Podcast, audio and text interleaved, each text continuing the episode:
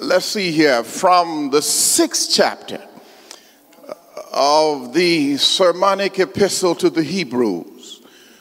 Uh, Brother Mayberry, my time starts now. We commence the reading at verse 13 and we land at verse number 18. That's the sixth chapter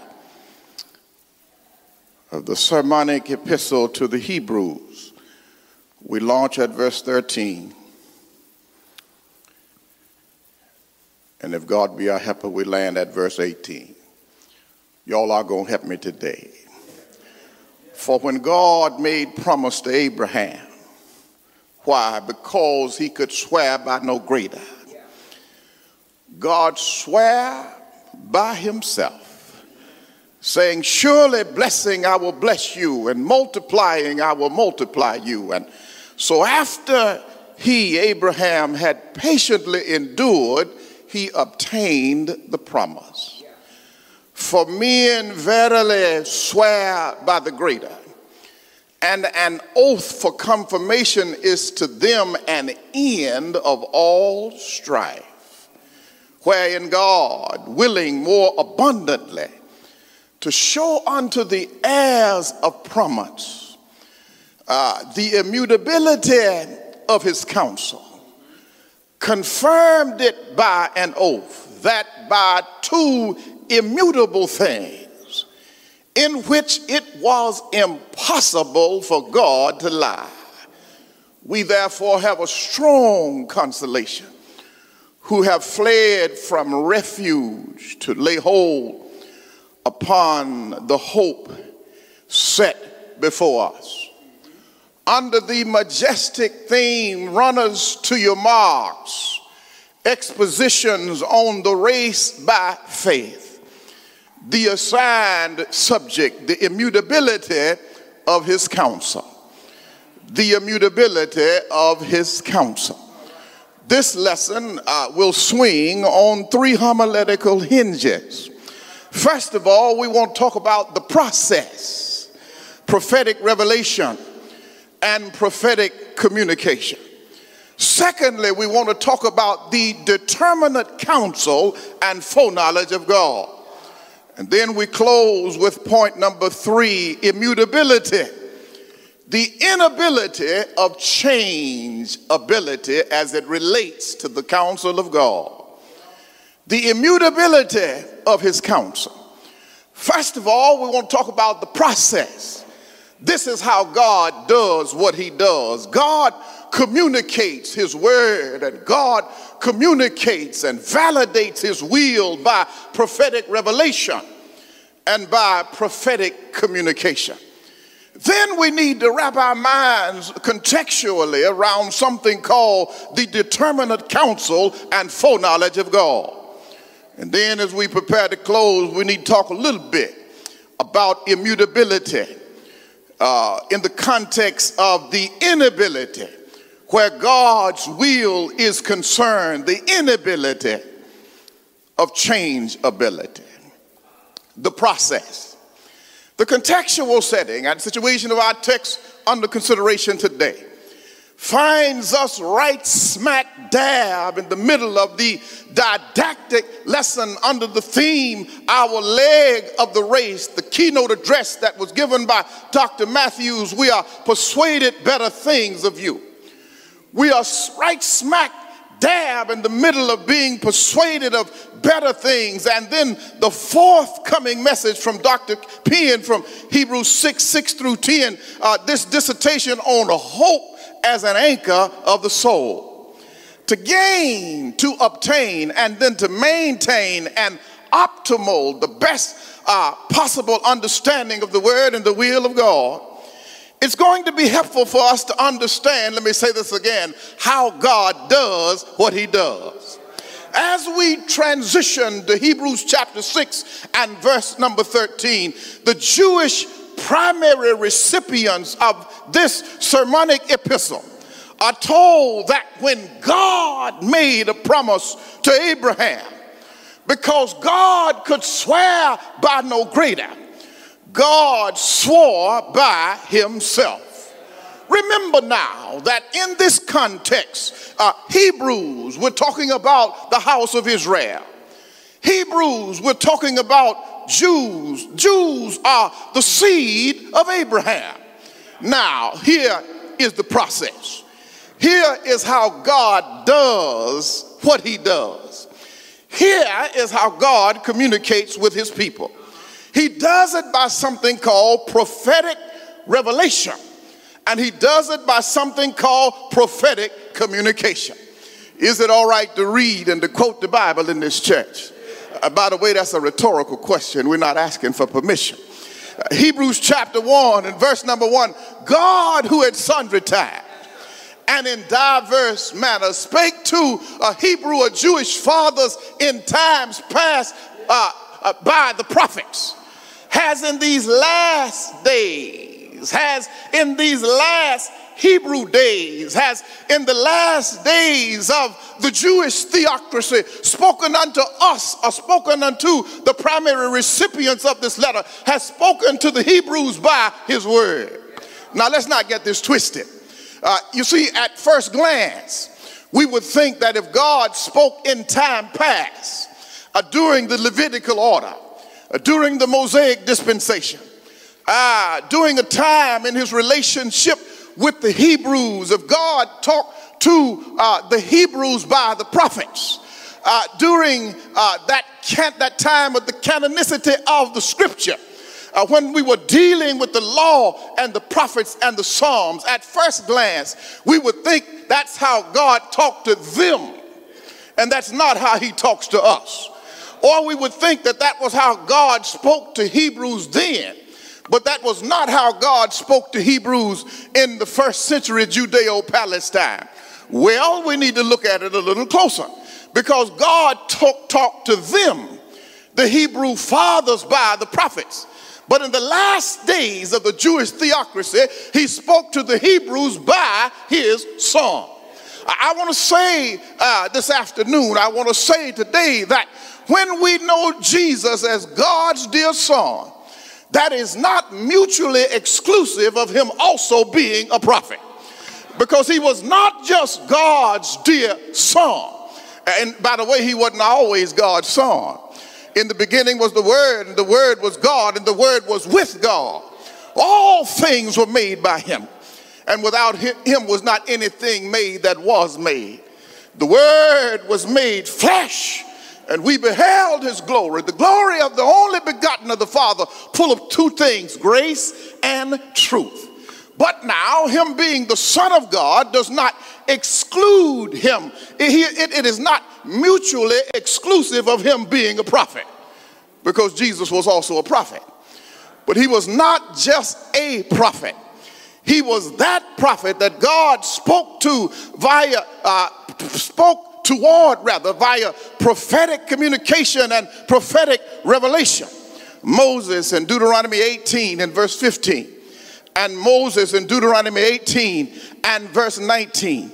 Moses, God's first great prophet prolifically and prophetically declared that the Lord your God, uh, Hebrew nation, will raise up prophet unto you uh, from the midst of you, from the midst of your brethren. Moses says, like unto me, and unto him shall ye hearken. And then he says in verse 18, I shall raise them up a prophet from, a, from among their brethren like unto you, Moses, and I will put my words in his mouth, and he shall speak unto them all that I command him. And it shall come to pass that whosoever will not hearken unto my words, which that prophet shall speak in my name, I will require it of him. Brothers and sisters, from a foundational perspective, this is how God does what he does. This is how God communicates his people to his people. He does it through prophetic revelation and he does it through prophetic communication. What I'm trying to say is that the process is mission critical. Because even in the church, sometimes we tell folk we don't follow the Old Testament. And I think we don't do that because we don't know how God does what he does. Jesus says, Luke 24 44, all things that were written in the law and the prophets and the Psalms concerning me must be fulfilled. This new covenant uh, that we claim to love so much is written on top of the law and the prophets and the Psalms. Amos 3 7, God will do nothing. I said, God will do absolutely nothing as it relates to his plan of salvation and his scheme of redemption unless he first reveal his secret or his hidden truth through his servants, the prophets. And so now that's the process. You can say amen if you want to. If you don't want to say amen, you might want to come to Bible school. That's how God does what he does. Uh, this New Testament in, in, in, in any aspect of life, we don't have much if it's not built on the right foundation. God's plan of salvation and his scheme of redemption is built on top of the law and the prophets and the Psalms. So now let's talk about uh, the determinate counsel. You know, sometimes we get a little happy, we call it the predeterminate counsel. Let's talk about the determinate counsel and the foreknowledge of God. Uh, Hebrews 6:13 again says God made a promise to Abraham. The determinate counsel and the foreknowledge of God, uh, you know, if, if you want to take notes, is an extension of the process. We have the process, prophetic revelation. The process, prophetic communication. God made a promise to Abraham. Is there anybody in the house that knows that before there were ever prophets, there was prophecy? I don't want to step on anybody's faith here. I think I want to say that again. Is there anybody in the house that knows that before there were ever any prophets, there was somebody who was prophesying? Is there anybody that here that knows that when Moses penned the, the Torah, when he penned the Pentateuch, when he was called God's first great prophet, do we, do we understand that he was not writing that online real time? Do we know do we know that several hundred years came to pass and then God through the inspiration of the Holy Spirit made Moses his first great prophet? And he had to write synoptically about things that had already come to pass. In the beginning, God created the heavens and the earth. Everybody all right?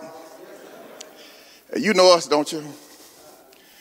A mess up free lunch.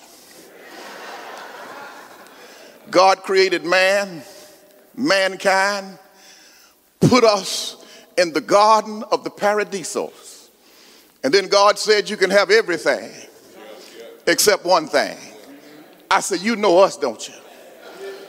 We are mess up free lunch.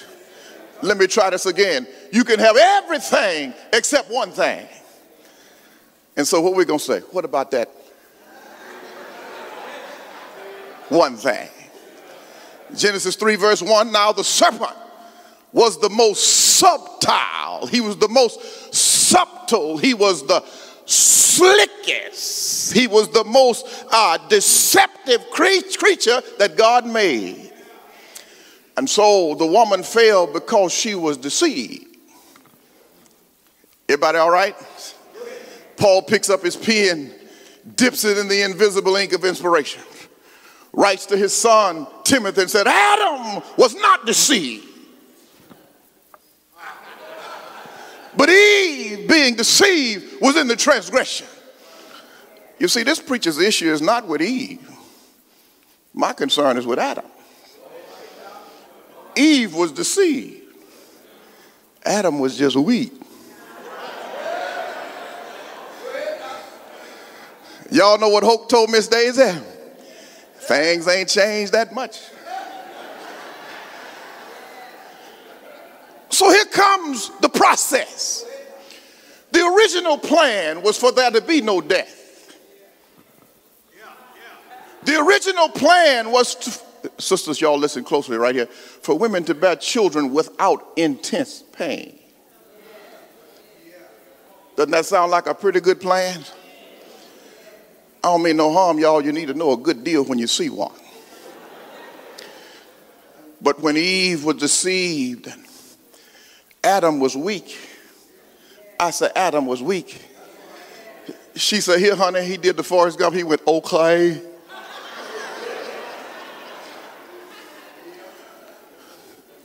the rules of engagement have got to change now. How's God going to do what he does? He's going to speak by prophetic communication. There are no prophets yet. But God doesn't have to have a prophet to prophesy. Because when he get when he uh, chooses prophets later on, they are simply to say what God has given the Holy Spirit to them. And the prophets are the prophesy what God said. So if anybody is wondering what the Word of God is all about, it, there's a process. Amen. And then there's something called the determinate counsel and the foreknowledge of God. In other words, once sin entered, the rules of engagement changed. There are no prophets, but don't worry about that. God's going to speak a prophetic word. What's he saying? You messed up free lunch. And so, what I've got to have now is I've got to have a plan of salvation and a scheme of redemption. See, originally there was no need for a plan because we had a good deal. But once we fail, God now has to uh, divinely reveal his plan. And so here's the first prophetic word Genesis 3 14 and 15. God is going to say to the serpent, uh, The seed of the woman is going to bruise your head, and you are going to bruise the heel of the seed of the woman. Come closely and smile because Jeff didn't give me but a few minutes here. That's the way your friends will do you. Come here. It doesn't make any difference how long it takes. Because the immutability of his counsel is according to the process. God reveals his word and his will through prophecy and divine revelation. Once he reveals it, it's immutable. Now, the whole church should have said amen. I know we live in a time where everybody wants to change, and everybody wants a new hermeneutic. I'm smiling here. Somewhere, all of us read by two immutable things, God cannot lie. And you see, we live in a world now where everybody wants to do their own thing. Well, you know, because of free moral agency, you can do your own thing. But we must all appear before the judgment seat of Christ. And when it comes to the word and the will of God, by two immutable things, God cannot lie. So, eh, 10 minutes. How many minutes ago? All right, I told you, I told you. Let's see if we can find a way to truncate. Let's see if we can find a way to terminate. And next time you give me a note, make sure I see it. so here's what happens we got to have a plan of salvation and a scheme of redemption because we kicked over the bucket of free milk. So, what God does is He looks, Butler, into the Ur of the Chaldees and He finds a polytheistic worshiper. He finds somebody that's worshiping multiple gods. And that boy's daddy is still living. And he says, Abram, I want you to get away from your family. Get away from your kindred. Go to a place that I'm going to show you, and I'll make your name great. Abraham packed his bags, not knowing where he was going. All that he knew is that God was leading him. See, we preach in the church now where folk want to know too much. I, I think Hebrews is about faith. He didn't know where he was going. All that he knew is that God was leading him. And he still respected his father. They left the Ur, the Chaldees. They came to Syria. They came to Padan Aram. They uh, came to Aram, Damascus, until that boy's daddy died. And then when his daddy died, into Canaan they came. And then when we get to Genesis 12, God makes a promise to him. He says, I'm going to bless them that bless you. And I'm going to curse them that curse you. And in you shall all the nations of the earth be blessed. I said, Can you see it? Abraham, I mean, Moses is not even in the loins of his father yet. And God is still doing what he does by giving divine prophetic revelation. Don't worry about it. Moses is going to write about it synoptically. But I don't want us to get this twisted. Prophecy didn't start with the prophets. This is how God does what he does. God is not going to do anything unless he gives a divine prophetic revelation. Ooh, but once the prophets get here, he's going to give the word to the Holy Spirit. And then once he gives the word to the Holy Spirit, the Holy Spirit is going to give it to the people of God. And I don't mean any harm, school is out. Once that happens, it's not going to change. It's immutable. Well, why don't you define immutable? Well, if they gave me more time, maybe I would have done it. Uh, but you see, what's happening here is that uh, from a connotative perspective, when something is immutable, that means it will not change. When it's immutable, it's unchangeable. Uh, watch, watch how God does what he does. He gives a prophetic revelation. Now, Dr. Spiros Zodhiates, one of the world's eminent Greek scholars, says that counsel means the will of God that's determined deliberately and with much thought. And then Dr. Zodhiates says that it's kind of like making a decision within a council. Does that cause anybody any heartache? What I'm just trying to say is that there was a meeting before the meeting. God met with God, the Word.